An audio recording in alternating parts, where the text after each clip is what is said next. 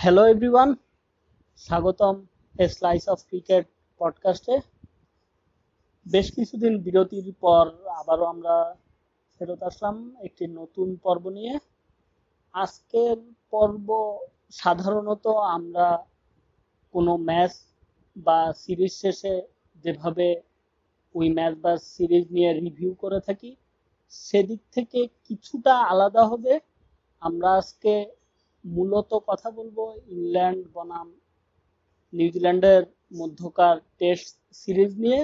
তবে প্রাসঙ্গিক আলোচনা হিসাবে মডার্ন টেস্ট ক্রিকেট টেস্ট ক্রিকেটের অ্যাপ্রোচ এরকম অনেক কিছুই আসলে উঠে আসবে এবং আজকে টেস্ট ক্রিকেট নিয়ে আলোচনা করার জন্য আমার সাথে আছে এই ধরনের আলোচনা করার জন্য মানে যেটাকে বলা যায় যে অন্যতম সেরা একজন ব্যক্তি ক্রিকেট টাইম ম্যাগাজিনের প্রতিষ্ঠাতা এম এইচ অর্ক, যিনি সোশ্যাল মিডিয়াগুলোতে মহারাজা ছদ্ম নামেও লিখে থাকেন এবং এ নামেও তিনি বেশ পরিচিত। বাংলাদেশের পুরাতন ক্রিকেট গ্রুপগুলোর বেশ অনেকগুলোর সাথেই তিনি যুক্ত। বেশ অনেক বছর ধরেই তিনি বাংলাদেশের ক্রিকেট জগতের ক্রিকেট জগতে নানাভাবে সম্পৃক্ত আছেন। পাশাপাশি আমার সাথে হোস্ট হিসাবে আছে আব্দুল আহাদ। আজকের পর্ব শোনার আমন্ত্রণ রইল। এ স্লাইস অফ ক্রিকেট বাংলায় ক্রিকেট পডকাস্ট। তো প্রথমেই অর্ক ভাই স্বাগতম আমাদের পডকাস্টে। আমাদের সময় দেওয়ার জন্য অসংখ্য ধন্যবাদ। থ্যাংক ইউ তোমাদেরকেও আমাকে আমন্ত্রণ জানানোর জন্য। তো আজকে প্রথমে যে বিষয়টা বলছিলাম, ইংল্যান্ড, বনাম, নিউজিল্যান্ডের মধ্যকার টেস্ট সিরিজ নিয়ে আলোচনা করব। যেই তিন ম্যাচের এই টেস্ট সিরিজের প্রথম দুটি ম্যাচ জিতে ইতিমধ্যে ইংল্যান্ড সিরিজটি জিতে নিয়েছে এবং তারা এর আগে টানা পাঁচটি সিরিজে জয়ের দেখা পায়নি। উল্টো দিকে নিউজিল্যান্ড কিন্তু টানা সাতটি টেস্ট সিরিজ পরে এই সিরিজে পরাজয়ের স্বাদ পেল। নিউজিল্যান্ড বর্তমানে আইসিসি ওয়ার্ল্ড টেস্ট চ্যাম্পিয়নশিপের চ্যাম্পিয়ন তো এই নিউজিল্যান্ডের বিপক্ষেই কিন্তু নিজেদের মাটিতে দুর্দান্ত একটি সিরিজ জয় পেল ইংল্যান্ড। যে ইংল্যান্ড আসলে একটা নতুন শুরু করা ইংল্যান্ডই বলা যায়। নতুন কোচ এবং নতুন ক্যাপ্টেনকে নিয়ে তারা একটা নতুন উদ্যমে শুরু করেছে। প্রথমেই আহাদ এবং অর্ক ভাই দুজনের কাছে জানতে যাব, ইংল্যান্ডের এই সিরিজ জয়, এটা কি কিছুটা অপ্রত্যাশিত ছিল? সিরিজটি কি নিউজিল্যান্ড ফেভারিট হিসেবে শুরু করেছিল না? আমি যদি আমার ব্যক্তিগত সাইড থেকে যদি দেখতে যাই ইংল্যান্ডের ব্যাপারগুলো ছিল হচ্ছে, ইংল্যান্ডের জন্য ব্যাপারটা খুবই চ্যালেঞ্জিং ছিল, এবারের এই সিরিজটা। এর পেছনে অন্যতম কারণ ছিল হচ্ছে গিয়ে তারা টানা অনেকগুলা সিরিজ হেরে আসছে। পাশাপাশি তাদের ক্যাপ্টেন নিয়ে প্রচুর সমালোচনা হচ্ছিল। যদিও ক্যাপ্টেন জরুদ দুর্দান্ত খেলে যাচ্ছিল। ক্যাপ্টেন হিসাবেও আসলে খুব একটা খারাপ করছিল তা না। মানে পুরো টিম যখন ভালো করছিল না, তখন পুরোপুরি প্রেশারটা ক্যাপ্টেনের উপরে এসেছিল। কিন্তু ক্যাপ্টেন হিসাবে আর কি নিজেকে ওইভাবে আর কি ক্যাপ্টেন হিসাবে অ্যাজ এ ক্যাপ্টেন হিসাবে ওইভাবে সেভাবে মেলে মেলে ধরতে পারেনি। মানে চ্যালেঞ্জ ছিল ইংল্যান্ডের জন্য এই সিরিজটা। বিশেষ করে হচ্ছে ইংল্যান্ড এমন একটা কাজ করল যেটা কেউ চিন্তাও করেনি। তাদের যখন টেস্ট ক্যাপ্টেন্সি চলে গেল ক্যাপ্টেন্সি মানে জরুর যখন ক্যাপ্টেন হিসেবে চেঞ্জ হলো, আমরা মানে মোটামুটি এক্সপেক্টেড ছিল যে বেন স্টোকসই হতে যাচ্ছে ক্যাপ্টেন কেউ কেউ হয়তো বা জনি বিয়ারেস্ট্রো বা আরও কয়েকজনের নাম বলেছিল, কিন্তু আমরা মোটামুটি যারা নিয়মিত ক্রিকেট দেখে আমরা মোটামুটি এক্সপেক্ট করেছিলাম যে ইংল্যান্ডের নেক্সট টেস্ট ক্যাপ্টেন হতে যাচ্ছে ব্যান স্টোকস তো সেটা প্রত্যাশিত ছিল, সেটাই হয়েছে। কিন্তু তারা যেই জিনিসটা সবাইকে পুরো, আমার মনে হয় শুধু আমরা না, পুরো ক্রিকেট বিশ্বকে অবাক করে দিয়েছিল। কারণ যে ব্র্যান্ডন ম্যাককালাম তার মতো একজন টি টোয়েন্টি চিন্তা ভাবনাওয়ালা মানে সে কিন্তু আই মিন ব্র্যান্ডন ম্যাককলাম এর আগে কিন্তু কোনো আন্তর্জাতিক দলের কোচও ছিলেন না। তিনি কলকাতা নাইট রাইডার্সের একটা আইপিএল দলের কোচ ছিলেন। তার গেম সেন্স সবসময় ছিল অ্যাটাকিং টাইপের তো ইংল্যান্ড এরকম একটা মানে চাপের অবস্থা থেকে বের হয়ে আসার জন্য তাদের জন্য আমরা ভেবেছিলাম আর কি তারা ভিন্ন কিছু ট্রাই করবে। প্রথমে গ্যারি ক্যারেস্টনের নাম শোনা যাচ্ছিল। আই মিন সাউথ আফ্রিকার সাবেক ক্রিকেটার তারপর ইন্ডিয়ান বিশ্বকাপ জয়ী কোচ গ্যারি ক্যারেস্টনের নাম শোনা যাচ্ছিল যে ইংল্যান্ড টেস্ট দলের কোচ তিনি হতে পারেন। তো সেই জায়গা থেকে হঠাৎ করে ব্র্যান্ডন ম্যাককলামকে তারা হঠাৎ করে অ্যানাউন্স করল। এরপরে দেখলাম যে ব্র্যান্ডন ম্যাককলামও রাজি আছেন কোচ কোচিং করানোর জন্য। তো ব্যাপারটা পুরাপুরি একটা আমাদের জন্য, সবার জন্য একটা ইয়া ছিল সারপ্রাইজের মতো ছিল। তো ইংল্যান্ডের জন্য চ্যালেঞ্জ ছিল এই জিনিসটা যে তারা নতুন একজন, এরকম একজন ক্যাপ্টেন তারপর এরকম একজন কোচ দিয়ে তারা কীরকম শুরু করে, তার উপর হচ্ছে নিউজিল্যান্ডের সাথে। যেই নিউজিল্যান্ড টানা এতগুলা সিরিজ জিতে আসছে এবং গেল টেস্ট চ্যাম্পিয়নশিপের চ্যাম্পিয়নও তারা, এদিকে ইংল্যান্ডের ব্যাপারটা ছিল পুরা বিপরীতে, তারা পুরা ব্যাকফুটে চলে গেছে অলমোস্ট তো এই জায়গা থেকে তাদের জন্য এই সিরিজটা আমি বলব পুরোপুরি চ্যালেঞ্জিং ছিল। আর ফেভারিট আমি কখনোই বলব না। আমি বা তুমি, আমরা যখন আমরা আলোচনা করছিলাম, আমরা কিন্তু নিউজিল্যান্ডকেই ফেভারিট বলছিলাম। ইভেন লর্ডস লর্ডস লর্ডসে যে টেস্টটা হলো প্রথম টেস্ট সেখানে কিন্তু আমরা নিউজিল্যান্ডকেই এগিয়ে রেখেছিলাম। হ্যাঁ?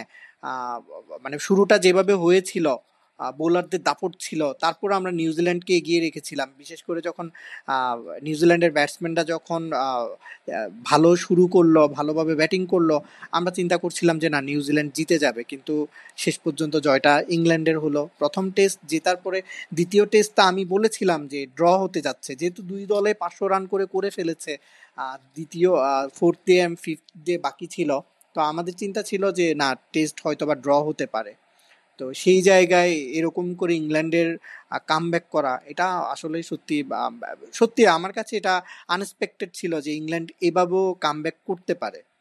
আহ, দুই টেস্টের কি মুভমেন্টগুলা নিয়ে আমরা আরও বিস্তারিত কথা বলব? তার আগে আহাদের কাছেও জানতে চাইব যে এই সিরিজে ইংল্যান্ডের পারফরমেন্স নিয়ে এখন পর্যন্ত তোর মূল্যায়ন আহ, সত্যি কথা বলতে গেলে হচ্ছে কি আমি ব্রেন্ডন ম্যাককালামের ফ্যান ব্রেন্ডন ম্যাককালামকে যখন হচ্ছে ইংল্যান্ড টেস্ট টিমের দায়িত্ব দেওয়া হলো মানে সবাই হচ্ছে কি সোশ্যাল মিডিয়াতে আমরা জানি যারা ক্রিকেট নিয়ে সামান্য জ্ঞান রাখে, তারাও জানে যে হচ্ছে মানে ব্রেন্ডন ম্যাককালামের মেন্টালিটি কি রকম তিনি হচ্ছে গিয়ে, তিনি তার শেষ যে টেস্টটা খেলে, খেলতে নেমেছিলেন, সেখানেও তিনি একটা ফার্স্টেস্ট হান্ড্রেড ইন টেস্ট করেছিলেন। সো আমরা জানি যে হচ্ছে তার মেন্টালিটি কীরকম। তিনি যে টেস্ট খেলাটাও খেলেন, সেটাও কিন্তু চরম পর্যায়ের অ্যাটাকিং ব্যাটিং বোলিং বা ফিল্ডিং তা সব কিছুতেই কিন্তু সেই অ্যাটাকিং মেন্টালিটিটা হচ্ছে গিয়ে প্রকাশ পায়।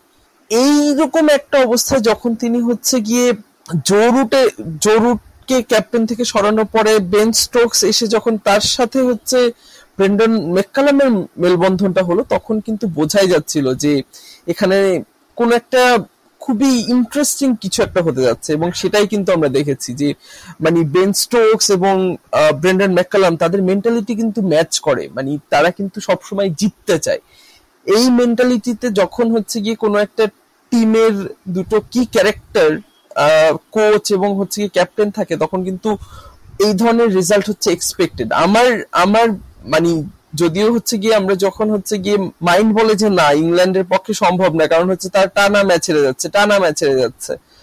আর নিউজিল্যান্ড শুধু বাংলাদেশের সাথে ওই ম্যাচটা হারা ছাড়া কিন্তু হচ্ছে গিয়ে তারা সিরিজগুলো জিতেই যাচ্ছিল। কিন্তু মন বলছিল যে না, এখানে হচ্ছে গিয়ে ইংল্যান্ড হয়তো একটা কামব্যাক দিবে এবং আলটিমেটলি কিন্তু সেটাই হয়েছে যে মানে এই ধরনের দুইজন মেন্টালিটি প্লেয়ার যারা সব সময় হচ্ছে গিয়ে কম্পিটিটিভ ম্যাচে হচ্ছে গিয়ে তাদের হান্ড্রেড পার্সেন্ট উজাড় করে দেয়।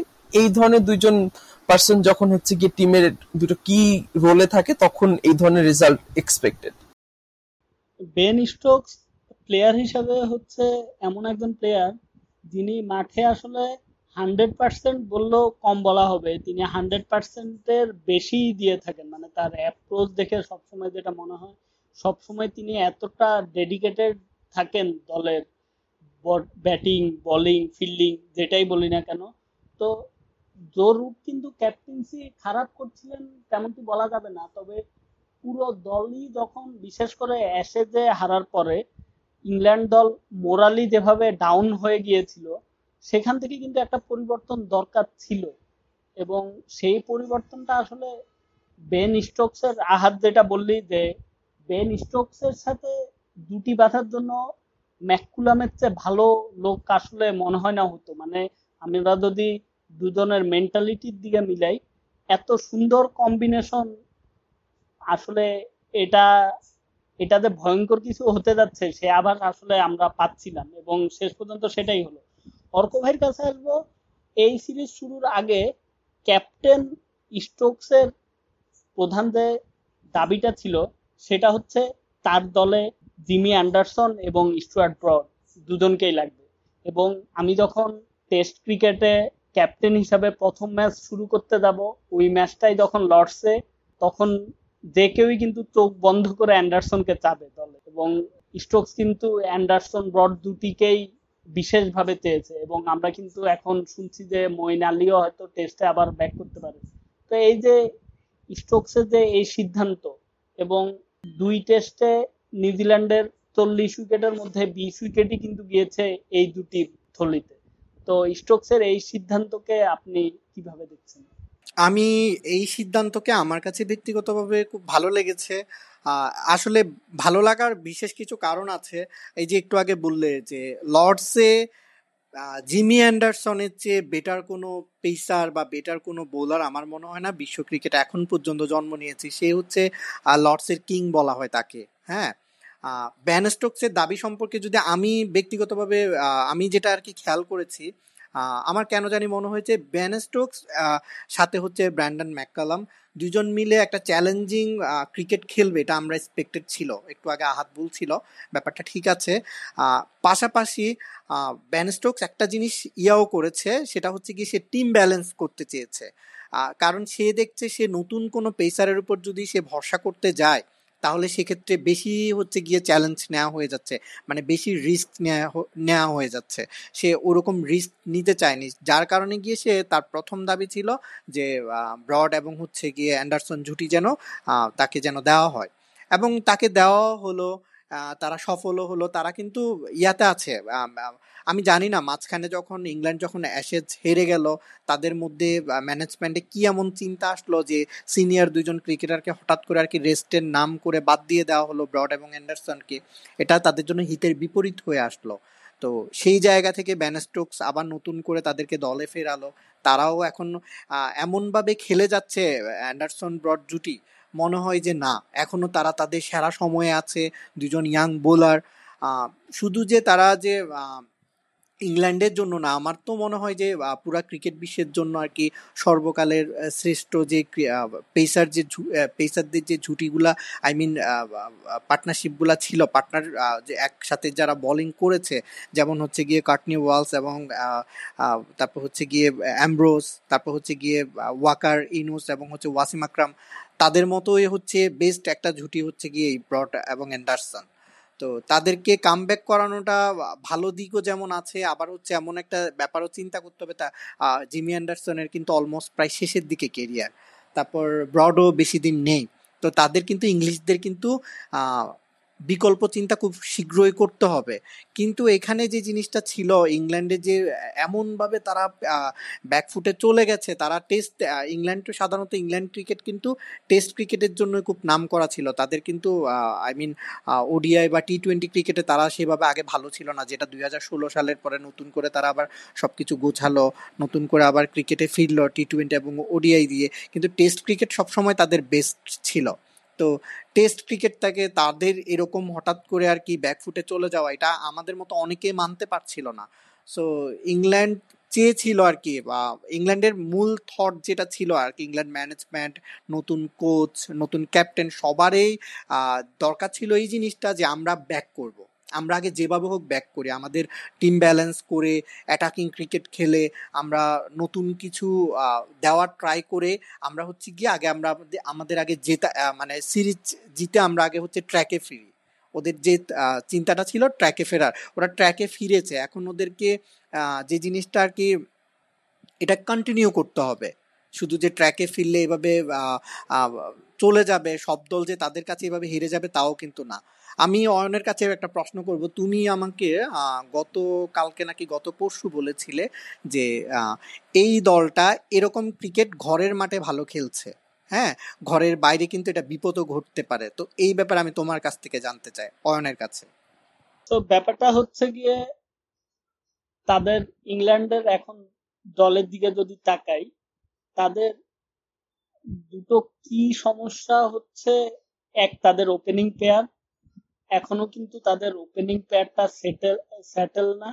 এবং অ্যালিস্টার কুক চলে যাওয়ার পর থেকে কিন্তু তারা একজন ডিপেন্ডেবল ওপেনারের অভাবে ভুগছে। এবং স্টিল তারা কিন্তু এই সিরিজে কোহলির উপর ভরসা রেখেছিল। কোহলি এখন পর্যন্ত দুই ম্যাচে কিন্তু কোনো ফিডব্যাক দিতে পারেনি।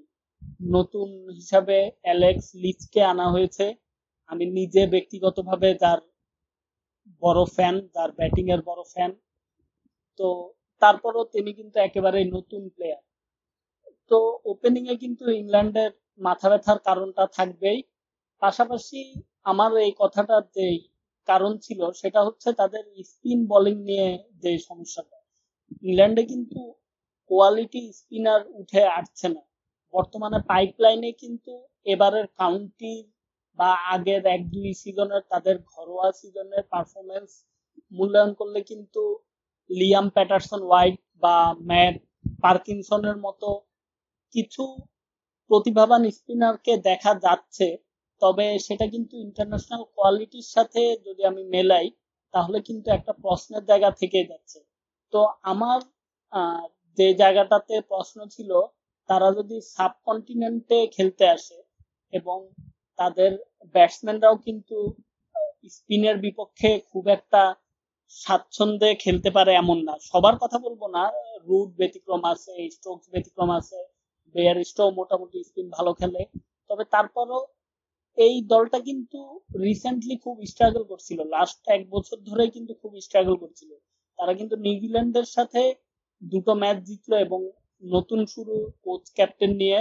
তবে আমার মনে হয় যে ঘরের বাইরে কিন্তু এখনও এই দলটার বেশ কিছু ভালনারেবিলিটি আছে এবং আমিও আসলে ব্যাপারটা দেখার জন্য মুখে থাকব যে তারা ভিন্ন কন্ডিশনে এই দল কীরকম অ্যাপ্রোচ দেখায়। তারা যেহেতু ঘরের মাঠে যেভাবে অ্যাটাকিং মেন্টালিটি নিয়ে খেলে সফলতা পেয়েছে, সেটা কি ঘরের বাইরেও তারা ধরে রাখবে নাকি তারা অন্য কোনো অ্যাপ্রোচে যাবে?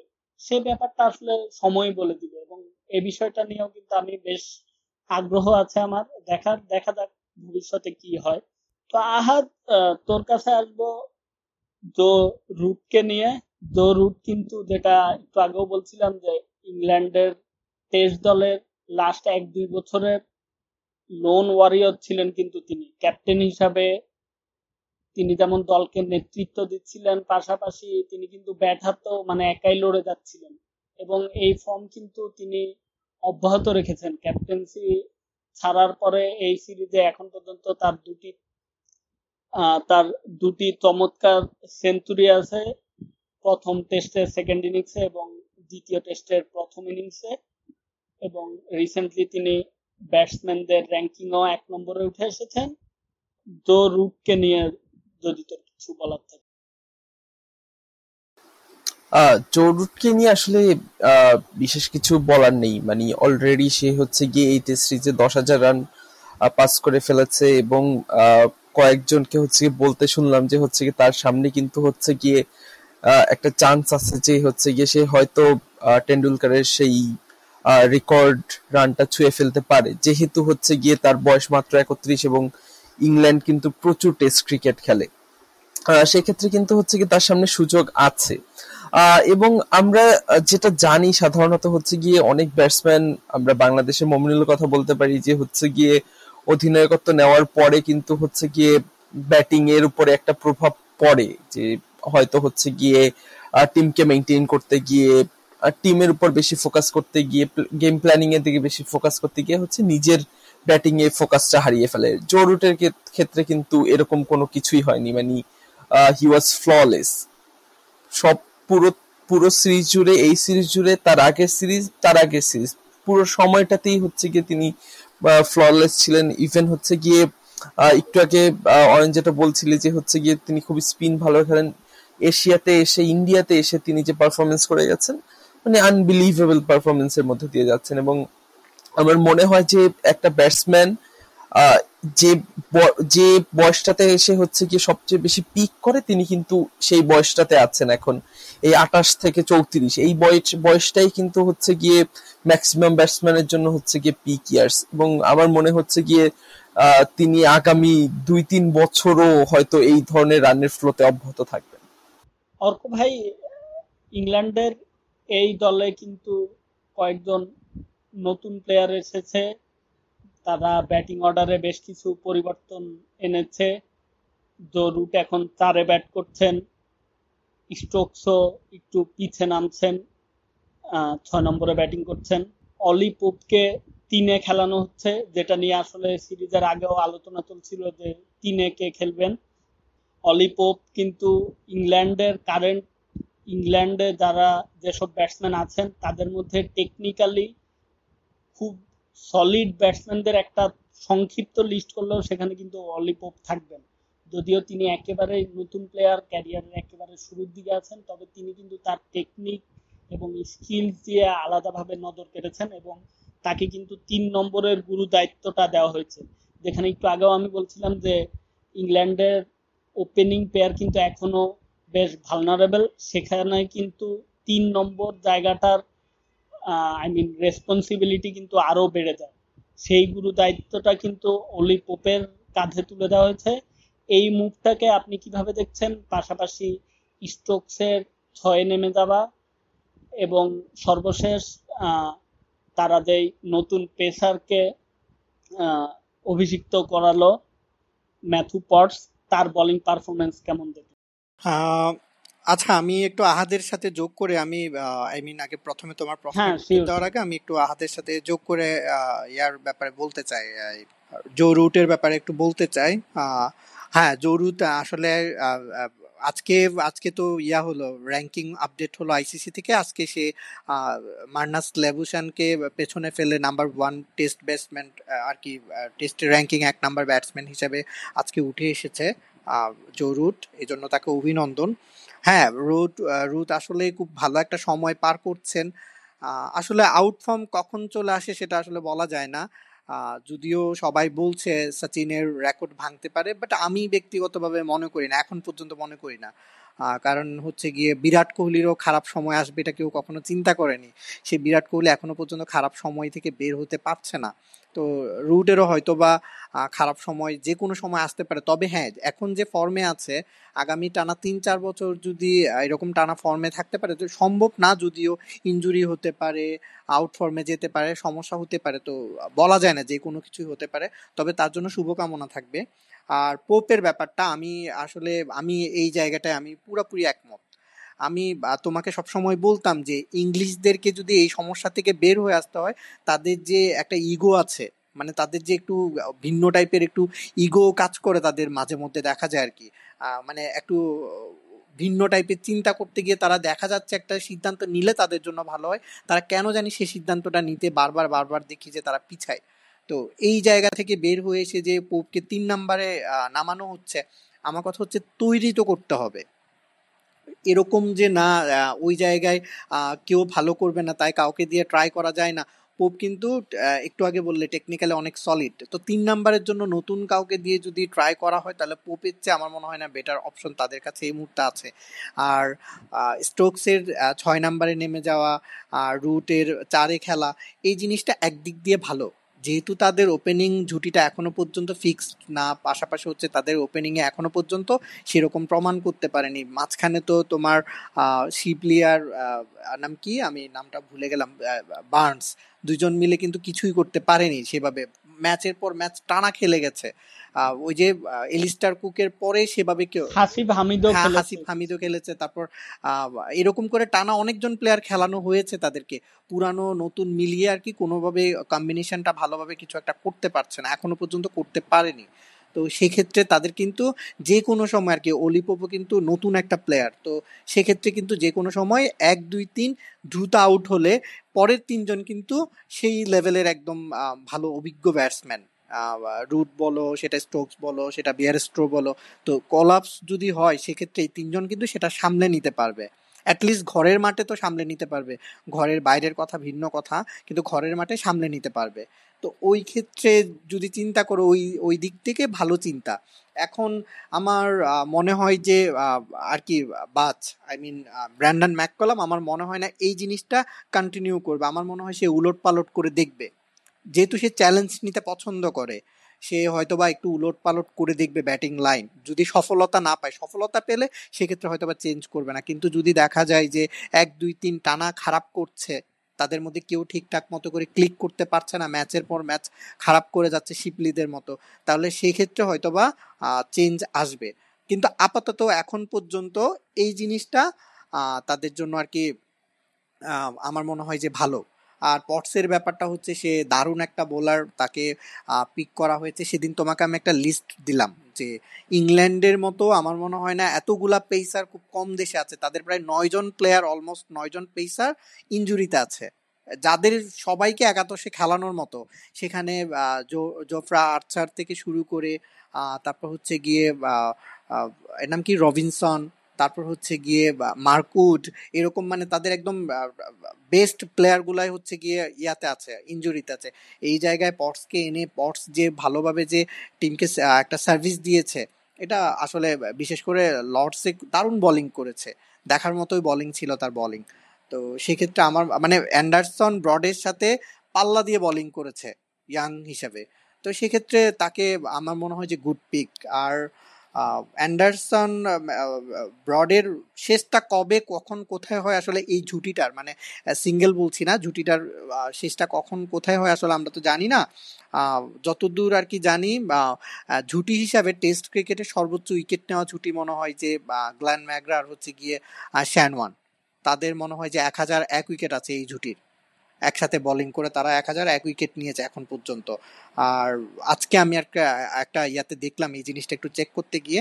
আর অ্যান্ডারসন ব্রড জুটি এখন পর্যন্ত নিয়েছে নয়, নয়শো একষট্টি উইকেট তো সেক্ষেত্রে তাদের আর কি আর বেশি না, আর মাত্র চল্লিশ উইকেট পেলেই তারা হচ্ছে গিয়ে ওয়ার্ন ম্যাগরা জুটিকে ছুঁয়ে ফেলবে বা তাদেরকে তাদের রেকর্ডটা ভেঙে দিতে পারে। তো সেক্ষেত্রে হয়তো বা ব্রড এবং অ্যান্ডারসনের সামনে সেই আর কি সুযোগটাও আছে। এই তো। এই সিরিজের শেষ টেস্টে রেজাল্ট যেটাই হোক সিরিজ শেষে সিরিজের স্কোর বোর্ডটা যেমন দেখাবে দুই এক হোক বা তিন শূন্য হোক, সেটা কিন্তু এই জিনিসটা ফুটিয়ে তুলতে পারবে না যে প্রথম দুই টেস্টে কিন্তু টেস্টের ম্যাক্সিমাম সময় দুটা দলই কিন্তু ম্যাচে সমানভাবে ছিল। আমি যদি প্রথম টেস্টের দিকে দেখি, প্রথমে প্রথম টেস্টের প্রথমে নিউজিল্যান্ড লর্ডসে ব্যাটিংয়ে নেমে কলাপস করল, মাত্র একশো বত্রিশ রানে অল আউট হয়ে গেল। তারপর কিন্তু ইংল্যান্ডও ব্যাটিং করতে নেমে, ইংল্যান্ডও কিন্তু নিউজিল্যান্ডের মতোই কলাপস করে মাত্র একশো একচল্লিশ রানে অল আউট হয়ে গেল। তারপর নিউজিল্যান্ড যখন সেকেন্ড ইনিংসে বেশ একটা ভালো সংগ্রহের দিকে আগাচ্ছিল, তখন কিন্তু স্টুয়ার্ট ব্রডের এক ওভারের ধাক্কায় দুটো উইকেট পড়ে গেল, পাশাপাশি একটি রান আউট তিনটি উইকেটে কিন্তু হঠাৎ করেই নিউজিল্যান্ড একেবারে ট্র্যাক থেকে সরে গেল। এবং সে জায়গা থেকে পরবর্তীতে ইংল্যান্ডের সামনে যে লক্ষ্যটা গিয়ে দাঁড়িয়েছিল, সেটাও কিন্তু খুব একটা সহজ লক্ষ্য ছিল না। লর্ডসের পিচটি যেরকম আচরণ করছিল, সেখানে কিন্তু দুশো সাতাত্তর রানের টার্গেট মোটামুটি ভালোই একটা টার্গেট ছিল।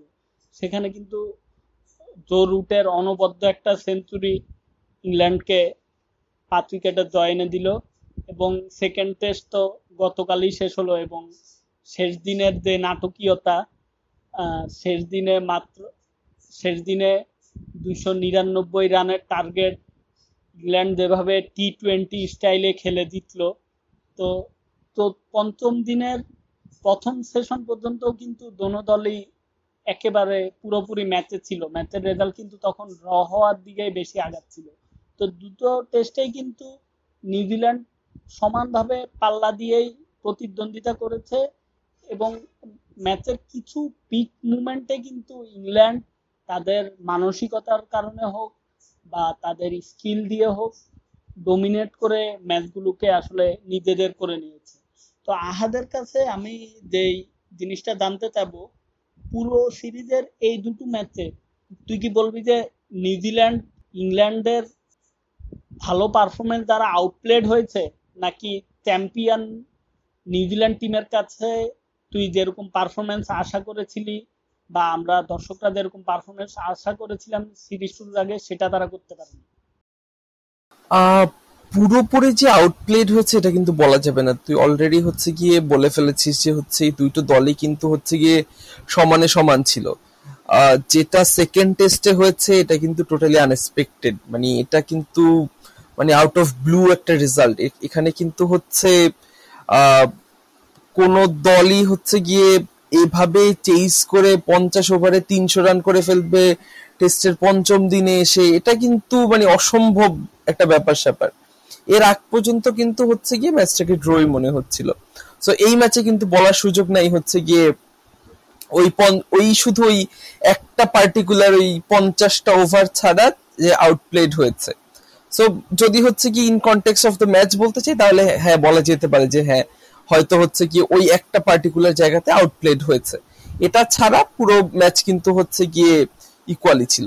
প্রথম ম্যাচেও কিন্তু হচ্ছে গিয়ে সমানে সমান লড়াই হয়েছে। ইংল্যান্ড ইংল্যান্ড কিন্তু হচ্ছে গিয়ে একটা সময় স্ট্রাগল করছিল, ওইখান থেকে হচ্ছে গিয়ে রুট এসে হচ্ছে গিয়ে ম্যাচটাকে বের করে নিল। ওই জায়গাটাতে কিন্তু হচ্ছে কি ইন্ডিভিজুয়াল ব্রিলিয়ান্স এগুলো কিন্তু হচ্ছে কি অ্যাজ এ টিম যে আউটপ্লেট হয়ে গেছে, এটা কিন্তু বলার সুযোগ নেই। এগুলো শুধুমাত্র ইন্ডিভিজুয়াল ব্রিলিয়ান্সের কারণে হচ্ছে গিয়ে হয়তো ইংল্যান্ড পেরেছে এই ম্যাচগুলোকে বের করে আনতে। অর্ক ভাই আমরা বাজ এবং স্ট্রোকসের ইফেক্ট নিয়ে কথা বলছিলাম। এই দুটির কাছ থেকে যে জিনিসটা সবচেয়ে বেশি চোখে পড়েছে, সেটা হলো তাদের পজিটিভ অ্যাটিটিউড তারা যে কোনো দলই কিন্তু ম্যাচের পঞ্চম দিনে যদিও উইকেট বেশ সহায়তাই করেছে ব্যাটসম্যানদেরকে তারপরও ম্যাচের পঞ্চম দিনে আপনার সামনে যখন দুশো নিরানব্বই রানের টার্গেট দেওয়া হবে এবং সেই টার্গেট তারা করতে গিয়ে আপনি একশো রানের আগে আপনার চার উইকেট পড়ে যাবে। যে চার উইকেটের মধ্যে ইনক্লুডিং জরুর সো সেই অবস্থা থেকে শেষ দিনের টির পরে বেয়ারিস্টো এবং স্ট্রোকস যেভাবে কাউন্টার অ্যাটাক করল, বিশেষ করে বেয়ারিস্টো নিউজিল্যান্ডের পেসাররা কিন্তু বেয়ারিস্টোকে আউট করার জন্য যেই সাতটি পেতেছিল, সেটি হচ্ছে তারা লেগ সাইডে দুইজন ফিল্ডারকে বাউন্ডারিতে রেখে ব্যারিস্টোকে সমানে বাউন্সার দিচ্ছিল এবং সাধারণত আমরা যেটা আশা করি যে টেস্টের পঞ্চম দিনে এই অবস্থায় এসে যে কোনো দল কিন্তু ড্র করার মানে প্রথমে সেফ থাকার চেষ্টা করবে যে আচ্ছা আগে আমরা ম্যাচটাকে ড্র করার পর্যায়ে নিয়ে যাই, তারপর যদি সুযোগ থাকে তাহলে আমরা জেতার চেষ্টা করব। কিন্তু ইংল্যান্ডের মানসিকতা কিন্তু পুরোটাই উল্টো ছিল এবং প্রতিটা বাউন্সারেই কিন্তু বেয়ারিস্টো হুক পুল করছিলেন। তিনি কিন্তু কোনো বাউন্সারই লিভ করেননি এবং তিনি আসলে যতগুলো বল আকাশে ভাসিয়ে খেলেছেন, সবগুলোই আসলে গ্যালারিতে আছড়ে পড়েছে। এবং সেখানে কিন্তু হতেই পারত যে যে কোনো একটা বল টপ এজ হয়ে ফিল্ডারের হাতে পড়ল।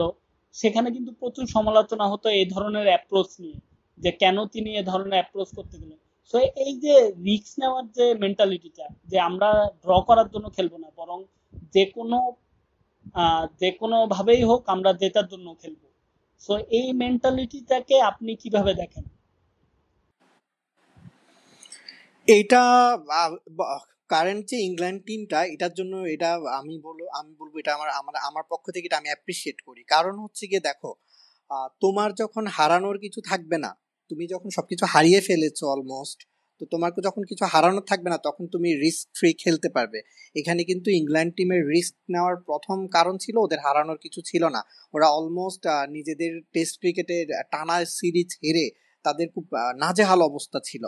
তো সেখান থেকে আর কি তাদেরকে বের হওয়ার জন্য কিন্তু ওই স্লো ক্রিকেট খেলে ক্লাসিক টেস্ট ক্রিকেট খেলে তাদের বের হওয়ার আমার মনে হয় না খুব একটা সুযোগ ছিল।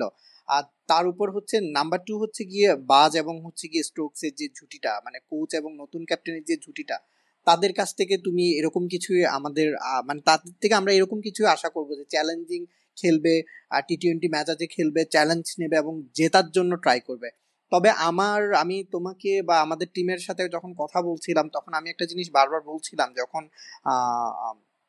মানে বিয়ারেস্ট্রো যখন এরকম মেরে খেলছিল, তখন আমি বললাম যে, না, টেস্ট ক্রিকেটে এইভাবেই ডমিনেট করতে হয়। বিশেষ করে আধুনিক টেস্ট ক্রিকেটে, বর্তমানে যে টেস্ট ক্রিকেটটা চলে, এখানে এইভাবেই ডমিনেট করে খেলতে হয়। না হলে তুমি জেতার চিন্তা করতে পারবে না। তো সেক্ষেত্রে আমি বিয়ারেস্ট্রোর ব্যাপারে যে জিনিসটা, আমার একটা জিনিস আমার কাছে মনে হয়েছিল যে, চার উইকেট চলে গেছে সো হোয়াট বিয়ারেস্ট্রো যতক্ষণ আছে, ততক্ষণ আমরা জেতার ট্রাই করব। যদি বিয়ারেস্ট্রো যদি সামহা আউট হয়ে যেত, আমার মনে হয় তারা ম্যাচ ড্র করার কথা চিন্তা করতো। কিন্তু এখানে যে তুমি একটা গতকাল একটা কথা বললে আমাকে যে এখানে ইংল্যান্ডের জায়গায় যদি অন্য কোনো টিম থাকতো, একশো রানের মধ্যে, একশো রানের আগে চার উইকেট চলে গেছে, তাহলে আমার মনে হয় না, তুমি বললে আর কি যে বিশ্বের কোনো টিম এখানে জেতার চিন্তা করতো ড্র করার চিন্তাই করতো। মানে তারা তখন ডিফেন্সিভ খেলতো। মানে তখন তারা হচ্ছে গিয়ে আস্তে আস্তে ধীরে সুস্থে খেলে ম্যাচ ড্র করার কথা চিন্তা করতো। এখানে হচ্ছে গিয়ে হয়তো বা এটা নতুন কোচ এবং হচ্ছে গিয়ে ক্যাপ্টেনের ইফেক্ট হ্যাঁ এখানে ম্যাচ শেষে ইফেক্ট এটা এই জন্য আমরা বলতে পারি ম্যাচ শেষে যখন আর কি বিয়ারেস্ট্রো তো ইয়া হলো ম্যান অফ দ্য ম্যাচ হলো, যখন সে man of the match receive করতে গেল তাকে জিজ্ঞেস করা হলো যে, এরকম খেলার কারণ কি? তো সে একটা কথা বলেছিল যেটা বাংলায় করলে দাঁড়ায় সে আর কি আমি আজকে ইয়াও করেছিলাম এটা নিয়ে। বিয়ারেস্ট্রো আর কি বলেছিল যে, অন্য প্রান্তে থাকা ব্যান স্টোক আমাকে বারবার বলছিল যে, নিচে দিয়ে মারার কথা একদমই চিন্তা করবে না। স্ট্যান্ডে পাতাও বল। মানে প্রত্যেকটা বল তুমি এমনভাবে মারো যেন স্ট্যান্ডে চলে যায়। আর অধিনায়ক যা বলেছে আমি সেটাই করার চেষ্টা করেছি এবং সবচেয়ে বড় কথা ছিল দিনটা আমাদের ছিল। এই কথাটা বিয়ারেস্টো আর কি ম্যাচ শেষে বলেছিল। তো এটা হচ্ছে গিয়ে তাদের চিন্তাটাই ছিল এভাবে খেলবে। আর ব্যানস্টোক্স যেখানে মাঠে নিজে ছিল ক্যাপ্টেন নিজে ছিল এবং নিজে তার অপোজিট সাইডে প্লেয়ার যে ছিল ব্যাটসম্যান যে ছিল, তাকে বলছিল যে তুমি একটা বলও এখানে নিচে মারবে না, সব স্ট্যান্ডে ফেলবে। উড়িয়ে মারো প্রত্যেকটা বল এবং সে নিজেও এভাবে খেলছিল। তো যেখানে ক্যাপ্টেন নিজে সাহস যোগাচ্ছিল নিজেও ভালো খেলছিল তারপর ওই যে বিয়ারস্ট্রো একটা কথা বলল না, দিনটা তাদের ছিল, আসলে তাদের ছিল, তুমি তো বললে যে একটা বলল তো ড্রপ হয়ে হয়তো বা ক্যাচ হতে পারতো, মাঠে পড়ে ক্যাচ হতে পারতো। ওই যে দিন তাদের ছিল, সবচেয়ে বড় কথা হচ্ছে গিয়ে, ওই যে বলে না, সৃষ্টিকর্তাও তাদেরকে হেল্প করে, যারা হচ্ছে গিয়ে চেষ্টা করে। তো ইংল্যান্ড চেষ্টা করেছে, সব দিক দিয়ে সবকিছু পজিটিভ ছিল, দিনটা তাদের ছিল।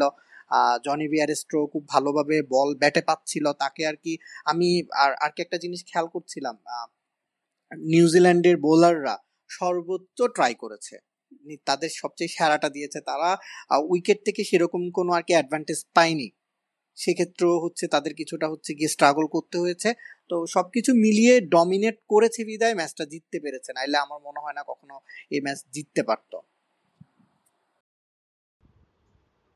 তো বেয়ার স্টোর স্টোকস কে নিয়ে যে কথাটা বলল ইন্টারভিউতে যে স্টোকস তাকে বলেছে, সবগুলো বল গ্যালারিতে পাঠানোর চিন্তা করো। That word that word actually sums up this England team now they will not they will not die wondering in the field rather they will go for it go for everything so এটা কিন্তু আসলে একটা modern test ক্রিকেটে modern test cricket কিন্তু আসলে আস্তে আস্তে বেশ একটা চেঞ্জের মধ্যে দিয়ে যাচ্ছে। আমরা কিন্তু আগে যেভাবে দেখতাম টেস্টে ব্যাটসম্যানদের অ্যাপ্রোচ যেটা থাকতো, তারা উইকেটে টিকে থাকার ব্যাপারেই বেশি মনোযোগী থাকতেন। এখন কিন্তু ব্যাটসম্যানরা টেস্ট ক্রিকেটেও খুব একটা ডট বল দিতে চান না। ডট বল দিয়ে প্রেশারটা নিজের উপর নিতে চান না। তারা টেস্ট ক্রিকেটেও অলওয়েজ যারা গ্রেট ব্যাটসম্যান এখন যারা খেলছেন, তারা কিন্তু অলওয়েজ স্ট্রাইক রোটেট করেন অলওয়েজ অ্যাক্টিভ থাকেন টেস্ট ক্রিকেটেও ইভেন ইংল্যান্ড দল বাদেও আমরা যদি অস্ট্রেলিয়া বা যারা ইন্ডিয়া যারা এখন টেস্ট ক্রিকেটে ডোমিনেন্ট করছে নিউজিল্যান্ড তাদের ব্যাটিং অ্যাপ্রোচের দিকে তাকালেও কিন্তু আমরা এই ধরনের জিনিস দেখতে পারব এখানে কি আহাত, তুই মনে করো টি টোয়েন্টি ক্রিকেটের কোনো প্রভাব আছে? এটা তো অবশ্যই মানে এখন কিন্তু যদি হচ্ছে আমরা খেলার রেশিওর দিকে তাকাই তাহলে কিন্তু আমরা দেখব যে হচ্ছে সবচেয়ে বেশি চাঙ্ক খেলা হয় কিন্তু হচ্ছে গিয়ে টি টোয়েন্টি এবং এই যে ব্যারিস্টার এই ধরনের একটা ইনিংস খেললো সে কিন্তু হচ্ছে গিয়ে আইপিএলটা খেলে গিয়ে তারপরে কিন্তু হচ্ছে গিয়ে এই টেস্ট সিরিজটা খেলছে। এবং আমার মনে হয় যে মানে যদি পার্টিকুলার ওই ইনিংসটার কথা বলি এখানে শুধুমাত্র আহ, হয়তো হচ্ছে গিয়ে ব্যারিস্টার হচ্ছে গিয়ে তার ইন্টারভিউতে হচ্ছে গিয়ে শুধু বেন স্টোকস এর কথা বলেছে। কিন্তু আমার আমার যেটা পার্সোনালি ধারণা সেটি, সেটা হচ্ছে যে এটার পিছনে অবশ্যই হচ্ছে ব্রেন্ডেল মেকালামের হচ্ছে গিয়ে একটা অবশ্যই হাত আছে। কারণ আমি জানি যে- হচ্ছে গিয়ে ব্রেন্ডেল ম্যাককালামই হচ্ছে গিয়ে এরকম একজন মানুষ যে হচ্ছে গিয়ে এই ধরনের সিচুয়েশনেও চিন্তা করতে পারে যে, না we can win from here এই একশো রানের আগে আমার চার উইকেট পড়ে গেছে, তারপরেও হচ্ছে গিয়ে আমার তিনশো রান চেস করতে হবে উইদিন ফিফটি ওভার্স তারপরেও হচ্ছে এই জায়গাটা থেকে ম্যাচটা জেতা সম্ভব। এবং আমরা জিততে চাই। এটা শুধুমাত্র আমার মনে হয় না যে হচ্ছে গিয়ে যে শুধু ক্যাপ্টেনের একটা নট থেকে এটা হওয়া সম্ভব। এখানে অবশ্যই হচ্ছে গিয়ে গেম প্ল্যানিংটা অবশ্যই কোচের কাছ থেকেও আসতে হবে। সেখানেই কিন্তু হচ্ছে মজার ব্যাপারটা যে এই ব্রেন্ডন ম্যাককালাম, তিনি কিন্তু হচ্ছে গিয়ে একসময় এই টি টোয়েন্টি ফেরিওয়ালা ছিলেন। এবং তাকে কিন্তু করা হয়েছে হচ্ছে একটা টেস্ট টিমের কোচ তো আমরা কিন্তু দেখতেই পাচ্ছি যে এখন বোর্ডগুলো কীভাবে চিন্তা করছে। বোর্ডগুলো কিন্তু সেই আগের মানুষের, আগের কালের হচ্ছে টেস্টের কথা চিন্তা করছে না। বোর্ডগুলো কিন্তু এখন চিন্তা করছে যে আমাকে অ্যাটাকিং খেলতে হবে। এবং এটার অবশ্যই হচ্ছে টি টোয়েন্টির প্রভাব আছে। এটা কেউ যদি অস্বীকার করে সেটা তারা হচ্ছে মুখ্যের দুনিয়ায় বাস করছে। কোনোভাবেই এটাকে অস্বীকার করার উপায় নাই যে হচ্ছে টেস্ট ক্রিকেটেও এখন টি টোয়েন্টির প্রভাব আছে। ক্রিকেটটা আসলে একটা পরিবর্তনশীল খেলা। আমরা কিন্তু ক্রিকেটে সেই আদিকাল থেকে ধরে এখন পর্যন্ত টেস্ট ক্রিকেটের অনেক কনসেপ্টই কিন্তু দিন দিন পরিবর্তন হচ্ছে। আগে কিন্তু আমরা প্লেয়ারদের মধ্যে এখন যে অ্যাথলেটিসিজম দেখা যায় সেটা কিন্তু আগে দেখতাম না ওইভাবে। এখন কিন্তু প্লেয়াররা এসব ব্যাপারে অনেক বেশি সচেতন। একটা সময় কিন্তু ক্রিকেটে স্পিনাররা নতুন বলে বল করতেন না, তারা পুরন বলের অপেক্ষায় থাকতেন। এখন কিন্তু আমরা দেখি যে দুই সাইডে নতুন বল স্পিনাররা তুলে নেন। এ ধরনের, অনেক ধরনের পরিবর্তনের মধ্য দিয়ে ক্রিকেট যাচ্ছে এবং টেস্ট ক্রিকেট কিন্তু এখনও তার আগের যে আবেদনটা, সেটা কিন্তু ধরে রাখতে সক্ষম হয়েছে। এই যে সেকেন্ড টেস্টে আমরা যে একটা দুর্দান্ত ম্যাচ দেখলাম, এই ধরনের ম্যাচের যে উত্তেজনা, সেটা কিন্তু অন্য কোনো ফরম্যাট ক্রিকেট প্রেমীদের দিতে পারে না। তো টেস্ট ক্রিকেটে এই যে টি টোয়েন্টির যে প্রভাবের কথা আহাত বলে গেল, এখন টেস্ট ক্রিকেটে একটা ব্যাটসম্যান যদি একটা বড় শট খেলে, খেলতে গিয়ে আউট হয়ে যায় সেখানে ব্যাপারটাকে টিম ম্যানেজমেন্ট বা দর্শকরা কীভাবে দেখবে, সেটা কিন্তু একটা বড় কোশ্চেন হতে পারে। ব্যাপারটা আমি কেন বলছি? টেস্ট ক্রিকেটে কিন্তু রোল ওয়াইজ এক একজনের রোলটা এক এক রকম থাকে। কিছু কিছু পজিশনে ম্যাচ সিচুয়েশন অনুযায়ী অনেক সময় এমনও সিচুয়েশন আসে যে একটু তাড়াতাড়ি রান তুলতে হয়। অনেক সময় আবার উইকেটে টিকে থাকাটাই মেইন ব্যাপার হয়ে দাঁড়ায়। তো তরুণ ক্রিকেটারদের মধ্যে কিন্তু এ ব্যাপারটাও সত্যি যে তাদের মধ্যে কিন্তু অনেক টেস্ট ক্রিকেটে বেশ কয়েকজনের মধ্যে এই প্রবণতাটা আছে যে আননেসেসারি বা খুব বেশি শট খেলতে গিয়ে আউট হয়ে যাওয়ার যে ব্যাপারটা।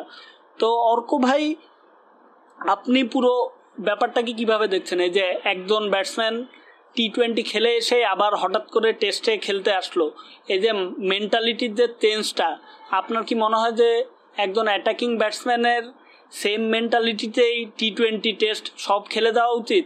নাকি টেস্ট ক্রিকেটের জন্য তাকে মেন্টালি আরেকটু ভিন্নভাবে অ্যাপ্রোচ নেওয়াটা তার জন্য বেটার হবে? আপনার কি মনে হয় ব্যক্তিগতভাবে?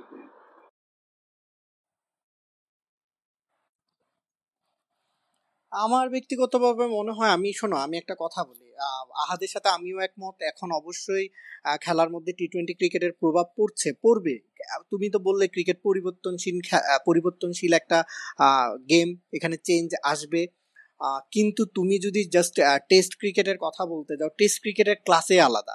টেস্ট ক্রিকেটে যে রোমাঞ্চ, যে উত্তেজনা, যে টেস্ট ক্রিকেট তৈরি করতে পারে, আমার মনে হয় না বিশ্বকাপের যে ফাইনাল দেখলাম আমরা, দুই হাজার উনিশ বিশ্বকাপের ফাইনাল যেটা দেখলাম, আমার মনে হয় না সে ফাইনালও ওই রকম উত্তেজনা তৈরি করতে পারে। তুমি হেডিংলি টেস্টের কথাই মনে করো ব্যান স্টোকসের যে হেডিংলি টেস্ট হ্যাঁ? সেখানের কথা মনে করো ওয়ার্ল্ড কাপে যে তার, যে ম্যাচে যে তার দুর্দান্ত পারফরমেন্স ছিল, সেটার কথা মনে করো। যদি দুইটা কম্পেয়ার করে, আমার মনে হয় টেস্টকে বেশিরভাগ মানুষ এগিয়ে রাখবে। তো একটা যদি এখন যদি কাউকে যদি জিজ্ঞেস করা হয় যে শ্বাসরুদ্ধকরভাবে শেষ হওয়া কোনো একটা টি টোয়েন্টি ম্যাচের কথা বলতে, আমার মনে হয় না খুব একটা মনে করে কেউ বলতে পারবে। কারণ দেখার পরে কিন্তু ওই যে আমেজ বা যে একটা উত্তেজনা এটা কিন্তু দেখা পর্যন্তই থাকে। ওই পরে কিন্তু মানুষ ভুলে যায়। কিন্তু টেস্ট ক্রিকেটে কিছু একটা ঘটে গেলে, সেটা বছরের পর বছর দশ বছর পরও মানুষ বলতে পারে। ওইটা, ওইটাই টেস্ট ক্রিকেটের মহত্ব বা ওইটাই টেস্ট ক্রিকেটের কি সার্থকতা। আর যদি তুমি যদি বলতে যাও যে ব্যাটসম্যান কীরকম অ্যাপ্রোচ বা কীরকম মেন্টালিটি নিয়ে খেলবে, শোনো, আমার কাছে আমি ব্যক্তিগতভাবে মনে করি টেস্ট ক্রিকেট হচ্ছে আফটার অল টেম্পারামেন্টের খেলা।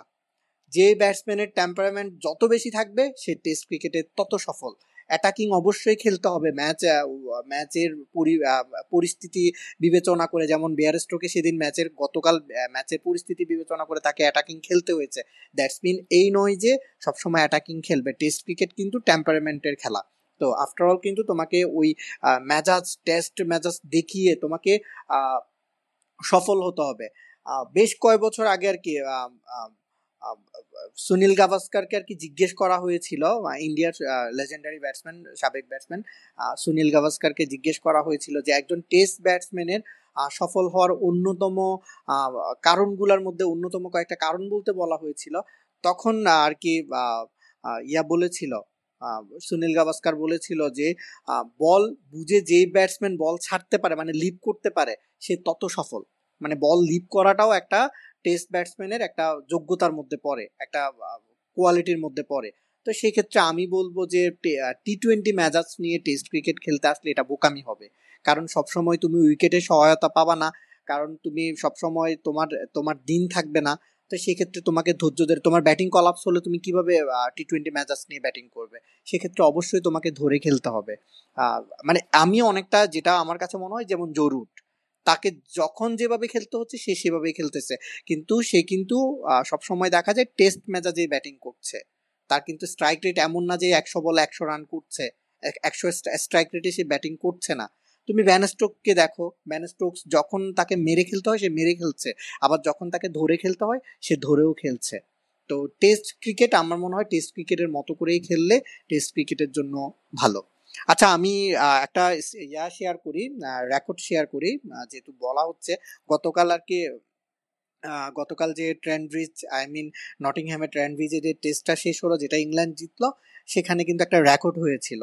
আর রেকর্ডটা হচ্ছে, এক টেস্ট ম্যাচে সর্বোচ্চ কিন্তু বাউন্ডারি রেকর্ড হয়েছে। এই ম্যাচে প্রায় আড়াইশো বাউন্ডারি এসেছে। দুইশো পঞ্চাশটা বাউন্ডারি এসেছে, যার মধ্যে হচ্ছে দুশো ছাব্বিশটা ছিল হচ্ছে চার আর চব্বিশটা ছিল হচ্ছে ছক্কা। এখন পর্যন্ত টেস্ট ক্রিকেট ইতিহাসে এক ম্যাচে সর্বোচ্চ বাউন্ডারির রেকর্ড এটা আর এর আগে যে রেকর্ডটা ছিল, সেটা হচ্ছে দুই হাজার চার সালে ভারত এবং অস্ট্রেলিয়ার ম্যাচ ছিল, সেখানে দুশো বিয়াল্লিশটা বাউন্ডারি হয়েছিল। সেই রেকর্ড ভেঙে গতকাল হচ্ছে গিয়ে সর্বোচ্চ বাউন্ডারির রেকর্ডও হয়েছে ওই ম্যাচে। এটা একটা রেকর্ড আর একটা রেকর্ড হচ্ছে কি এটা এখনও হয়নি, এটা হচ্ছে ব্যান স্টোকসকে নিয়ে। মানে ব্যান স্টোকস অলমোস্ট অলমোস্ট না অলরেডি সে নিরানব্বইটা ছক্কা হাঁকিয়েছে টেস্ট ক্রিকেটে তার উপরে শুধুমাত্র দুইজন ব্যাটসম্যান আছেন, যারা হচ্ছে গিয়ে সর্বোচ্চ ছক্কার মালিক টেস্ট ক্রিকেটে একজন হচ্ছেন অ্যাডাম গেল, অ্যাডাম গিলক্রিস্ট সাবেক অস্ট্রেলিয়ান ওপেনার তার হচ্ছে গিয়ে একশোটি ছক্কা, এবং সবার উপরে কিন্তু বাজের নাম। মানে ইংল্যান্ডের বর্তমান কোচ ব্র্যান্ডন ম্যাককালামের নাম। তিনি একশো ছয়টি ছক্কা এখন পর্যন্ত মেরেছেন এবং তিনিই সর্বোচ্চ ছক্কার মালিক। তো তিনি তো অবসরে চলে গেছেন, এখন ব্যানস্টোকস এটা বলাই যাচ্ছে ব্যানস্টোকস হবেন শীঘ্রই টেস্ট ক্রিকেটে সর্বোচ্চ ছক্কা হাঁকানো ব্যাটসম্যান। ধন্যবাদ ভাই, চমৎকার কিছু রেকর্ড শেয়ার করার জন্য আমাদের সাথে। আজকে আমরা টেস্টে পজিটিভ মেন্টালিটি অ্যাটাকি মেন্টালিটি নিয়ে অনেক কথাই বলেছি। এই পর্বটি যখন রেকর্ড করছি, পনেরো তারিখ আজকে, আগামীকাল থেকে বাংলাদেশ ওয়েস্ট ইন্ডিজের বিপক্ষে টেস্ট খেলতে নামবে। আমি যদি এর একটু আগে ফিরে আসি, কিছুদিন আগে দেশের মাটিতে আমরা শ্রীলঙ্কার বিপক্ষে খেলেছিলাম। সেখানে সিরিজের প্রথম টেস্টে কিন্তু সেকেন্ড ইনিংসে বাংলাদেশের ব্যাটিংয়ের সেকেন্ড ইনিংসে বাংলাদেশের সামনে একটা ভালো সুযোগ ছিল যে দ্রুত কিছু রান তুলে শ্রীলঙ্কার সামনে একটা বড় স্কোর দাঁড় করানো এবং ম্যাচটি জেতার চেষ্টা করা। কিন্তু সেই জায়গায় চতুর্থ দিনে আমরা দেখেছি যে মুশফিক এবং লিটন তারা যেই অ্যাপ্রোচে ব্যাটিং করেছিল পিচটা কিন্তু বলা যায় যে পুরোপুরি ব্যাটিং সহায়ক পিচই ছিল। সেই জায়গা থেকে কিন্তু তারা খুবই ধীরগতিতে পঞ্চাশেরও কম স্ট্রাইক রেটে ব্যাটিং করেছিল। তো ব্যাটিং দেখে যেটা মনে হচ্ছিল যে আমরা যেটার কথা একটু আগে বলছিলাম যে বাংলাদেশ দলের উই দুটির ব্যাটিং দেখে মনে হচ্ছিল যে বাংলাদেশ সেফ খেলছিল। তারা আগে টেস্টটা ড্র করার চিন্তা ছিল যে এমন একটা পজিশনে নিয়ে যাব যে জায়গা থেকে আমরা আর ম্যাচটা হারবো না। তারপর যদি সম্ভব হয় প্রতিপক্ষের দশ উইকেট তুলে নিয়ে দেওয়ার চেষ্টা করব। কিন্তু এই যে মেন্টালিটির যে একটা পার্থক্য, যদিও আসলে টেস্টে বাংলাদেশ দল এবং ইংল্যান্ড দলের মধ্যে যোজন যোজন পার্থক্য, ব্যাট ব্যাটসম্যান বলার বা প্লেয়ারদের স্কিল সব কিছু মিলিয়ে টেস্টে ইংল্যান্ড দল বাংলাদেশের তো অনেক এগিয়ে। কিন্তু এই যে ম্যাচের একটা নির্দিষ্ট সময়, যখন মুমেন্টামটা আমার দিকে তখন সেটাকে আরেকটু ভালোভাবে কাজে লাগানোর চেষ্টা করা। প্রতিপক্ষের উপর আরেকটু চেপে বসার যেই মেন্টালিটি সেটার অভাব কিন্তু দেখেছে। এবং আমার সাথে অনেকে দ্বিমত হতে পারে, তবে সিরিজের ওই প্রথম টেস্টের চতুর্থ দিনের ওই অ্যাপ্রোচ দেখেই আমি কিন্তু ব্যক্তিগতভাবে ধরে নিয়েছিলাম যে এই সিরিজটি আসলে আর আমাদের পক্ষে কামব্যাক করা সম্ভব না। বা এই সিরিজটা আমরা হারাতে যাচ্ছি। এবং দিন শেষে কিন্তু সেটাই হলো, প্রথম টেস্টটি ড্র হওয়ার পরে সেকেন্ড টেস্টটি কিন্তু আমরা হেরে গেলাম। সেখানে যদি প্রথম টেস্টে আমরা আরেকটু আরেকটু এফোর্ট দিয়ে খেলতাম, আরেকটু রিস্ক নিয়ে, আরেকটু দ্রুত রান তোলার চেষ্টা করে প্রথম টেস্টটা যদি জেতার ট্রাই করতাম, তাহলে হয়তো পুরো সিরিজের রেজাল্টটাই ভিন্ন হতে পারত। তো এই যে বাংলাদেশ আবার আরেকটা টেস্ট খেলতে নামবে এবং ইংল্যান্ডের মতো বাংলাদেশও আগামীকাল নতুন ক্যাপ্টেনের অধীনে খেলতে নামবেন সাকিব আল হাসান। এই টেস্ট দলে, বাংলাদেশ টেস্ট দলের যেই অবস্থা বর্তমানে, তো এই টেস্ট দলকে নেতৃত্ব দেওয়া কিন্তু বেশ একটা কঠিন কাজ। এটা কিন্তু নিজের পারফরমেন্সের দিকে নজর রাখার, সাকিবের কিন্তু ব্যাটিং বোলিং দুই ইউনিটেই খুব বড় ভূমিকা পালন করতে হয় টেস্টে, পাশাপাশি অধিনায়কত্ব করা। তো সব কিছু মিলিয়ে অর্ক ভাই এবং আহাদ দুজনের কাছে আমি জানতে চাবো যে সাকিবের, সাকিবকে টেস্ট ক্যাপ্টেন্সি দেওয়াটা কতটুকু যৌক্তিক হয়েছে বলে আপনারা মনে করেন?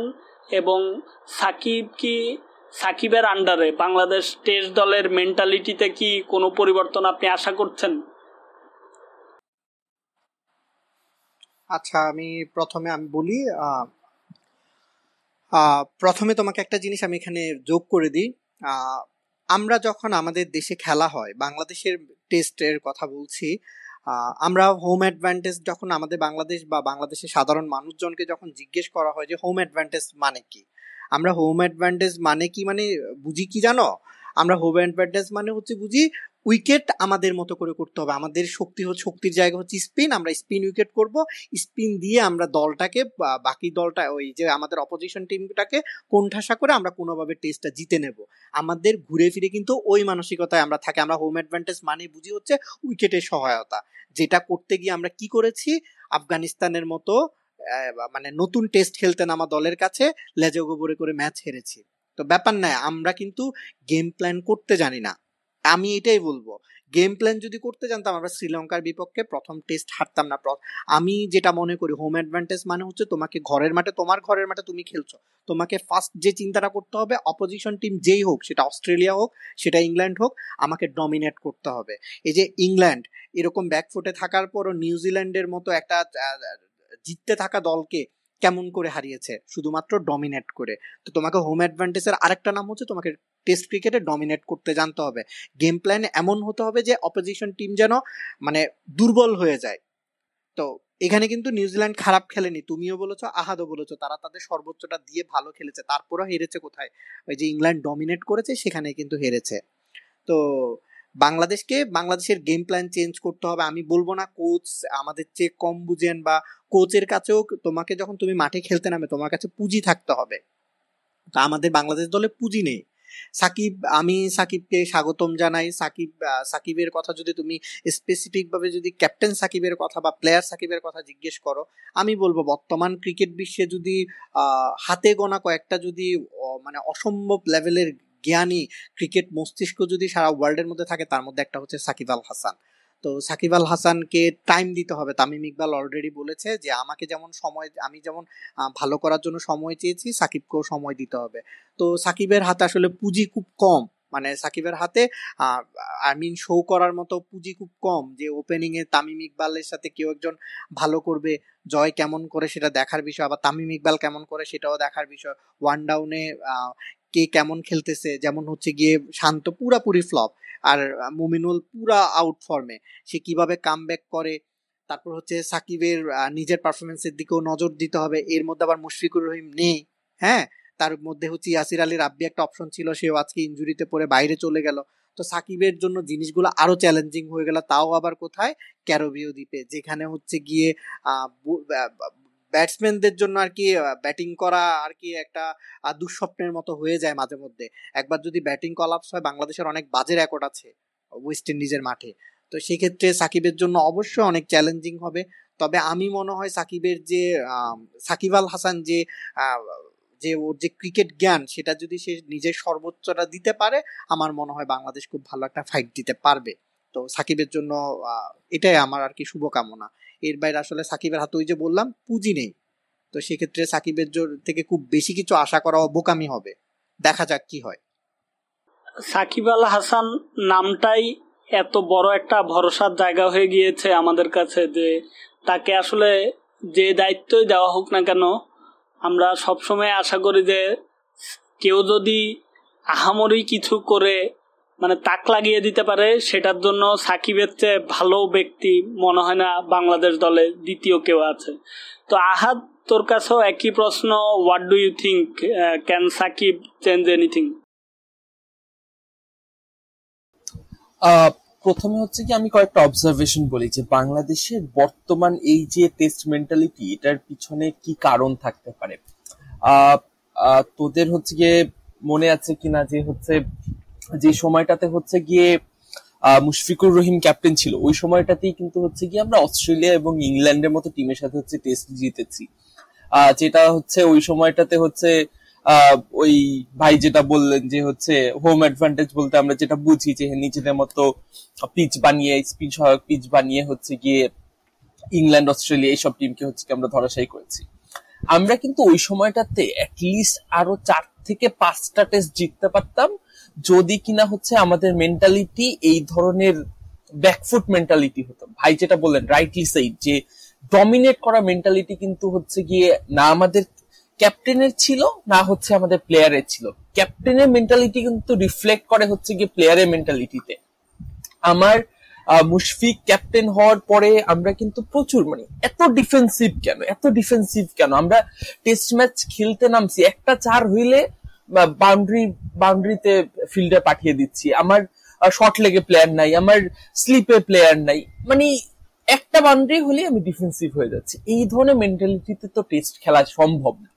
এটা কিন্তু কন্টিনিউ হয়েছে। মানে দুই হাজার আঠারো সালে হচ্ছে কি সাকিব ক্যাপ্টেন হয়েছে। সাকিবের কথা পরে বলব। এরপরে সাকিব একটা শর্ট পিরিয়ডের জন্য ছিল, তারপরে আসলেন আবার হচ্ছে গিয়ে সেই মমিনুল হক। মমিনুল হক মানে তাকেও বিশেষ দোষ দিয়ে লাভ নেই, তার কিন্তু আসলে কোনো সময় এই ক্যাপ্টেন্সি কোনো কোনো এক্সপিরিয়েন্সই ছিল না। তাকে একটা ক্যাপ্টেন বানানো হয়েছে টেস্ট টিমের ক্যাপ্টেন বানানো হয়েছে। তার কাছ থেকে আমার এক্সপেকটেশন ওভাবে ছিল না, কিন্তু মেন্টালিটি কিন্তু সেম যে যে মেন্টালিটিতে হচ্ছে গিয়ে বাংলাদেশ সেই দুই হাজার চোদ্দ পনেরো সাল থেকে খেলে আসছে মেন্টালিটি কিন্তু প্লেয়ারদের মাথায় ওটাই সেট হয়ে আছে যে হচ্ছে এই ডিফেন্সিভ মেন্টালিটিতে হচ্ছে কি আমরা খেলতে নামবো। যে কারণে হচ্ছে কি আমরা শ্রীলঙ্কার সাথে ওটা ইমপ্লিমেন্ট করতে পারিনি এবং এটা আমি মানে ওই টেস্টটাতে প্রথম টেস্টটাতে তখন কিন্তু হচ্ছে মুশফিকুর রহিম ফর্মে ছিলেন না। আমি মুশফিকের অ্যাপ্রোচটাকে হচ্ছে গিয়ে যদি জাস্টিফাই করতে চাই, হালকা হলেও করতে পারি যে হ্যাঁ মুশফিক হচ্ছে গিয়ে সেঞ্চুরিটা করার জন্য হচ্ছে গিয়ে কিছুটা ধরে বেঁধে খেলছিলেন। কিন্তু লিটনের অ্যাপ্রোচ কোনোভাবেই গ্রহণযোগ্য না। তিনি ওয়েল সেট ব্যাটসম্যান তিনি ফর্মে থাকা ব্যাটসম্যান তিনি কিন্তু চাইলেই হচ্ছে গিয়ে রান রেটটাকে হচ্ছে গিয়ে তুলে নিয়ে যেতে পারতেন এবং আমরা একটা টার্গেট সেট করতে পারতাম। কিন্তু আমার ওইটাই কথা যে আসলে এই এই টিমটাই তো, ঘুরে ফিরে এই টিমটাই তো হচ্ছে গিয়ে গত সাত আট বছর ধরে খেলছে। সবার মাথাতেই কিন্তু ওই ডিফেন্স ডিফেন্সিভ মেন্টালিটিটাই হচ্ছে সেট হয়ে আছে। এই দিক থেকে সাকিব কেন ইম্পর্টেন্ট সাকিব যদিও আমি জানি না যে হচ্ছে কি সাকিবকে এই যে ক্যাপ্টেন্সিটা দেওয়া হয়েছে, তিনি কয়টা দিন এই ক্যাপ্টেন্সিটা করবেন বা তিনি কত হচ্ছে নিয়মিত টেস্ট ক্রিকেটটা খেলবেন। কিন্তু আমার ভাই, অর্ক ভাই যেটা বললেন, একদম সত্য কথা। আমিও বিলিভ করি যে হচ্ছে গিয়ে বাংলাদেশের সেরা ক্রিকেট মস্তিষ্ক তো অবশ্যই বিশ্বে হচ্ছে বর্তমানে তার মতো ক্রিকেট মস্তিষ্ক কয়জন আছেন, সেটা আঙ্গুলের করায় গোনা যাবে। এইরকমই একটা ব্যাপার। তার কাছ থেকে হচ্ছে গিয়ে বাংলাদেশ টিম ওই যে বললাম, এতক্ষণ ধরে যে আলোচনাটা যে আমার হচ্ছে ইংল্যান্ড টিম যেটা করেছে যে প্রচুর ডমিনেট করেছে প্রচুর হচ্ছে কি অ্যাগ্রেসিভ মাইন্ডে খেলেছে। আমার মনে হয় মানে আমরা অলরেডি সাকিবের ক্যাপ্টেন্সি দেখেছি যে কতটা অ্যাগ্রেসিভ তিনি হতে পারেন। আপনাদের মনে আছে কিনা যে টু থাউজেন্ড ফিফটিনে হচ্ছে গিয়ে নিউজিল্যান্ডের সাথে যখন বাংলাদেশের খেলা ছিল তখন কিন্তু হচ্ছে গিয়ে মাশরাফি বোধহয় ম্যাচটা খেলেননি এবং এই কারণে হচ্ছে সাকিব ক্যাপ্টেন্সি করেছেন এবং মানে ম্যাচটা কিন্তু শুধুমাত্র ওই পর্যন্ত পৌঁছাতে পেরেছিল শুধুমাত্র সাকিবের ক্যাপ্টেন্সির কারণে, সেই অ্যাগ্রেসিভ ক্যাপ্টেন্সির কারণে। প্রথম ওভারে হচ্ছে গিয়ে তিনি ব্র্যান্ডন ম্যাককালামকে বল করতে আসলেন এবং ঝুলিয়ে ঝুলিয়ে ফ্লাইটের ডেলিভারিতে হচ্ছে ম্যাককালামকে আউট করে ফেলেন এই ধরনের যে মেন্টালিটি যে, না, আমি হচ্ছে গিয়ে অ্যাগ্রেসিভলি খেলব, এরপরে হচ্ছে ওটা রেজাল্ট ড্রিভেন হবে। সো মানে ইউ ক্যান নট এক্সপেক্ট যে মানে সাকিবের কাছ থেকে আমরা অন্তত এই এই আশাটা করতেই পারি যে হচ্ছে তিনি অন্তত এই মেন্টালিটিটা ইনসার্ট করে দিয়ে যাবেন। গত ছয় সাত বছরে যে বাংলাদেশ একটা ডিফেন্সিভ মেন্টালিটিতে ঢুকে গেছে, তিনি অন্তত হচ্ছে গিয়ে এই একটা কম্পিটিটিভ নেচারে নিয়ে আসতে পারবেন বাংলাদেশ টিমটা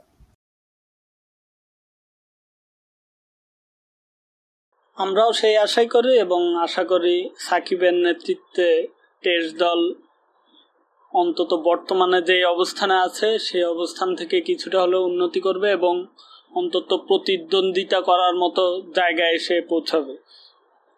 আজকে আমরা প্রাসঙ্গিক অনেক বিষয় নিয়ে আলোচনা করলাম। দীর্ঘ আলোচনার সমাপ্তি টানবো, তবে তার আগে আজকের আলোচনার শুরুতেই যেটা বলছিলাম, অর্ক ভাই যিনি আজকে আমাদের সাথে যোগ দিয়েছেন তিনি বাংলাদেশের ক্রিকেট ক্রীড়াঙ্গনে একজন বেশ পরিচিত মুখ। বেশ কয় অনেক বছর ধরেই তিনি ক্রিকেটের সাথে আছেন, ক্রিকেট নিয়ে কাজ করছেন তো তার অনেক পরিচয়ের মধ্যে যে পরিচয়টা সবচেয়ে যে পরিচয়টা নিয়ে আমার মনে হয় তিনি সবচেয়ে বেশি গর্ববোধ করেন সেটা হচ্ছে ক্রিকেট টাইম ম্যাগাজিনের প্রতিষ্ঠাতা বা ফাউন্ডার বা ক্যাপ্টেন, যেটাই বলি না কেন। বাংলাদেশের একমাত্র ক্রিকেট ম্যাগাজিন, হচ্ছে ক্রিকেট টাইম ম্যাগাজিন, যেটা হচ্ছে অর্ক ভাইয়ের একটা ড্রিম প্রজেক্ট বলা যায়, যেটার সাথে আমারও কাজ করার সৌভাগ্য হয়েছে এবং আমিও বর্তমানে এটার সাথে কাজ করছি। তো অর্ক ভাইয়ের কাছে খুব সংক্ষেপে জানতে চাব ক্রিকেট টাইম ম্যাগাজিন, এই ম্যাগাজিনের ধারণাটা নিয়ে আসার কারণ কি এবং এটা নিয়ে ভবিষ্যৎ পরিকল্পনা কি? এবং পাশাপাশি আপনাদের বর্তমান কার্যক্রম নিয়েও যদি সংক্ষেপে শ্রোতাদের কিছু বলতেন। আচ্ছা আমি ক্রিকেট টাইম ম্যাগাজিন, তো আমাদের ফেসবুকে একটা পেজ আছে, ক্রিকেট টাইম ম্যাগাজিন নামে বাংলায় নাম দেওয়া। পেজটা খুব ভালোভাবে এগিয়ে যাচ্ছে। আর অয়ন, তুমিও তো আমাদের টিম মেম্বার তো আমাদের চিন্তাটাই এসেছে ওই জায়গা থেকে যে বাংলাদেশে ভালো ভালো আর কি অনেকগুলা টিভি শো হয় পত্রিকা হয় তারা আসলে তাদের একটা, তাদের কাজের মধ্যে একটা কমার্শিয়ালনেস আছে। তারা হচ্ছে একটা গুন্ডির মধ্যে কাজ করে আউট অফ বাউন্ডারি বা আউট অফ বক্স খুব কম চিন্তা করে। তো আমার কাছে সবসময় মাথায় একটা জিনিস খুব খারাপ লাগা কাজ করতো যে, আমি তো অনেক বছর ধরে ক্রিকেট দেখি অনেক বছর ধরে ক্রিকেট নিয়ে কাজ করি, একটা সময় নিজেও ক্রিকেট খেলতাম হালকা পাতলা। তো সবকিছু দেখে আমার কাছে মনে হতো যে, না, একটা মানসম্মত একটা ক্রিকেটকে রিপ্রেজেন্ট করে এরকম মানসম্মত কিছু একটা থাকা দরকার। যেটা ম্যাগাজিন হোক, একটা সাপ্তাহিক পত্রিকা হোক যে কোনো কিছু হোক, যে এমন কিছু যেটার স্ট্যান্ডার্ড থাকবে একদম মানে বিশ্বমানের। ভালো কিছু উপহার দেবে। আমরা যখন দেখি একটা সিরিজ শুরু হয়, বাংলাদেশে যখন একটা ক্রিকেট সিরিজ শুরু হয়, তখন দেখি সব টিভি চ্যানেল পত্রিকা পোর্টাল সবাই একই জিনিস নিয়ে ঘাটাঘাটি করে। মানে মানে ভিন্ন কিছু করার চেষ্টা করে না।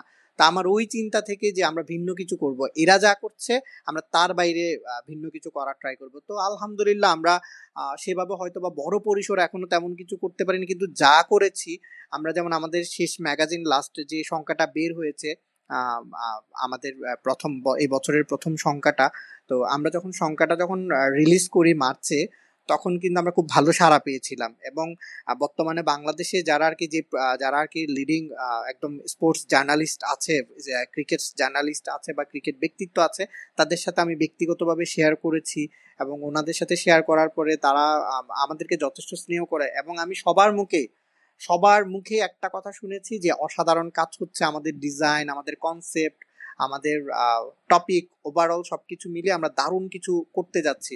আমরা যদি সবার সামনে নিয়ে আসতে পারি, বড় পরিসরে যদি কিছু করতে পারি, তাহলে বাংলাদেশ ক্রিকেট নতুন কিছু উপহার পাবে ক্রিকেট টাইম ম্যাগাজিন থেকে। তা আমার চিন্তাও সেটা, ভিন্ন কিছু করা। আমার আমাদের প্রায় বারো জনের টিম আছে, অয়ন তুমিও আছো। আমাদের বারো জনের বারো রকম কোয়ালিটি আমি সবগুলা জিনিস এক জায়গায় করে একটা নতুন কিছু উপহার দিতে যাচ্ছি। আর আমাদের বর্তমান কার্যক্রম হচ্ছে কি আমরা আমাদের এই বছরের আমরা, ও আচ্ছা আমরা প্রতি মাসে একটা করে ম্যাগাজিন রিলিজ করতাম। তো পরে দেখা যাচ্ছে প্রতি মাসে ম্যাগাজিন রিলিজ করাটা আমাদের জন্য কঠিন হয়ে যাচ্ছে আর তেমন কোনো ভালো কোনো ভিন্ন কোনো টপিক পাচ্ছি না। তাই আমরা অনেকগুলো টপিক একসাথে করে দারুণ কিছু উপহার দেওয়ার জন্য আমরা এখন ত্রিমাসিক ম্যাগাজিন বের করছি। তো প্রথম, এই বছরের প্রথম সংখ্যা বের হয়েছে, দ্বিতীয় সংখ্যা এই মাসে আসার কথা ছিল, কিন্তু আমরা এটা এই সামনে যেহেতু আমাদের কোরবানি ঈদ, আমরা ঈদ সংখ্যা এবং আমাদের বছরের দ্বিতীয় সংখ্যা একসাথে আমরা রিলিজ করতে যাচ্ছি। তো আমাদের দ্বিতীয় সংখ্যা খুব শীঘ্রই আসছে।